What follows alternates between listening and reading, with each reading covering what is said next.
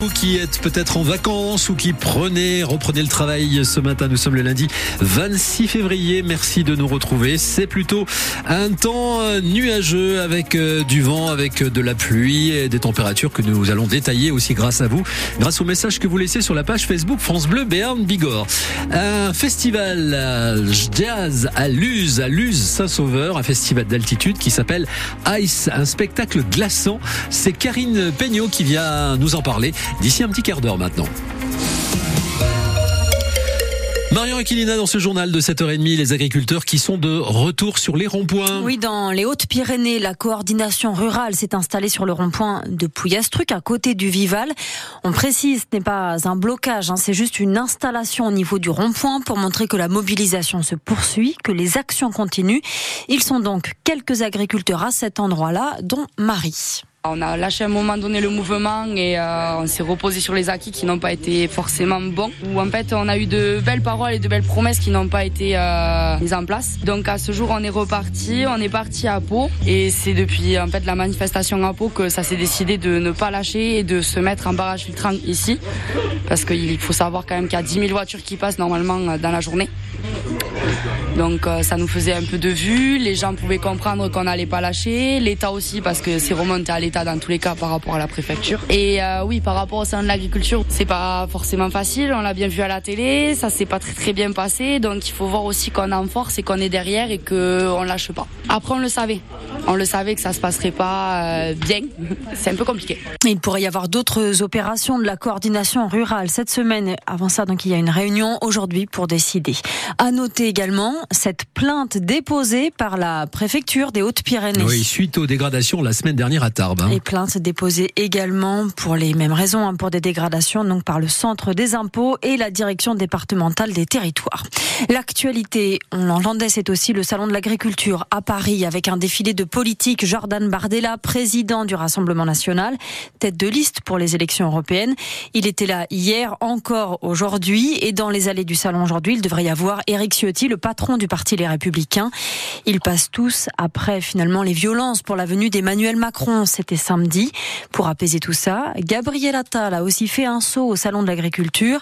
Hier, le salon a dit, a-t-il dit, n'est pas un cirque. Le Premier ministre était donc hier soir au salon de l'agriculture. Il faut que ce salon reste ce qu'il a toujours été, une fête nationale, joyeuse et sereine. Et je suis cependant parfaitement lucide, cette année n'est pas une année comme les autres. Mais mesdames et messieurs, je le crois très profondément, les Français ne sont dupes de rien, ni de l'instrumentalisation, ni du mensonge, ni de la poudre aux yeux. À l'occasion de ces 60 ans, je sais combien vous tous, amis et partenaires du salon, vous êtes attachés à un principe simple et beaucoup d'entre vous me l'ont dit. Nous ne sommes pas ici au cirque. Le salon n'est pas un cirque médiatique, ni un cirque politique, ni un cirque militant. Au fond, les agriculteurs, nos bêtes, nos filières ne sont pas un décor de campagne. Toute cette agitation, cette actualité, ces déclarations aussi au Salon de l'Agriculture, est-ce que ça vous intéresse? On a envie de savoir hein, ce que vous pensez vraiment du Salon de l'Agriculture à Paris cette année. Est-ce que vous suivez de près, de loin? Appelez-nous pour nous le dire tout simplement au 05 59 98 09 09. Et on reparle du Salon avec notre invité éleveur euh, de vaches à Jurançon. Il est au Salon de l'Agriculture à Paris, c'est Jérémy Bazaillac et il présente notamment ce matin ses vaches pour un concours. Dans le reste de l'actualité, cette avalanche mortelle en, en moyenne montagne, c'était hier en Auvergne, dans le Puy-de-Dôme. Quatre skieurs sont décédés. Trois autres skieurs ont été retrouvés vivants. Ils étaient sept dans ce groupe qui faisait du hors-piste au Mont d'Or. Sur place, 50 cm de neige étaient tombés la semaine dernière. Un incident, un incendie s'est produit dans un appartement à Bagnères de Bigorre hier après-midi. Pas de blessés, mais quatre personnes n'ont pas pu dormir chez elles cette nuit. Elles ont dû être relogées. Apparemment, le feu serait parti de la cuisine, des plaques de cuisson et de la haute. En Berne, il y a eu un accident de la route entre une voiture et un van qui transportait un cheval. Oui, qui est même tombé dans un fossé à Sauvagnon. Les pompiers et une équipe animalière sont intervenus pour sortir le cheval qui était coincé. Le conducteur de la voiture, lui, a eu des blessures Il a été transporté à l'hôpital de Pau. Gérard Depardieu visé par une nouvelle plainte. Une femme dit avoir été victime d'une agression sexuelle sur un tournage de film où elle était décoratrice. C'était il y a trois ans. L'acteur se serait excusé selon elle.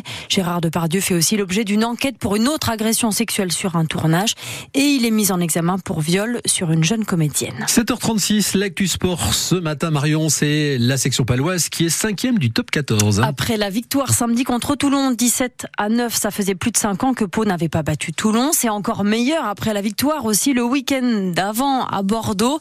Sur le terrain, il y avait beaucoup d'engagement. C'est très positif aux yeux du manager Sébastien Piccaroni. C'est un marqueur de notre progression, c'est un marqueur de l'évolution. C'est évident. Le jeu direct euh, toulonnais, la puissance des avants toulonnais, la longueur de jeu au pied, des trois quarts toulonnais font que c'est une équipe très très difficile à manœuvrer et que si tu n'es pas fort sur tes bases et très très solide dans l'engagement et défensivement, ben, tu charges contre Toulon.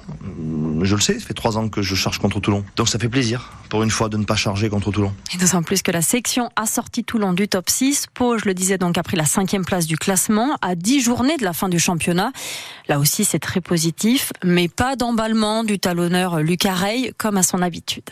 Franchement, je te parle sincèrement, je m'en fous un peu. Je veux qu'on enchaîne les victoires et qu'on bataille à la fin parce qu'y être maintenant, ça sert à rien. C'est ce qui sera important, c'est d'y être ou de batailler pour y être en tout cas dans les dernières euh, semaines du championnat. Donc euh, c'est bien parce qu'il faut y rester. Il faut rester collé dans cette zone-là. Euh, toutes les victoires et tous les points enlevés à l'adversaire sont hyper importants. Mais à l'heure d'aujourd'hui, d'y être, moi personnellement, ça m'importe peu. Même si j'en suis satisfait, bien sûr. Hein, c'est pas, je crache pas dans la soupe, mais ce qui m'importera, ce sera d'y être en fin de saison. On revient donc sur tout ça ce soir dans le 100% club entre 18h et 19h. Le prochain match pour la section, c'est samedi à Paris chez le leader, le Stade français.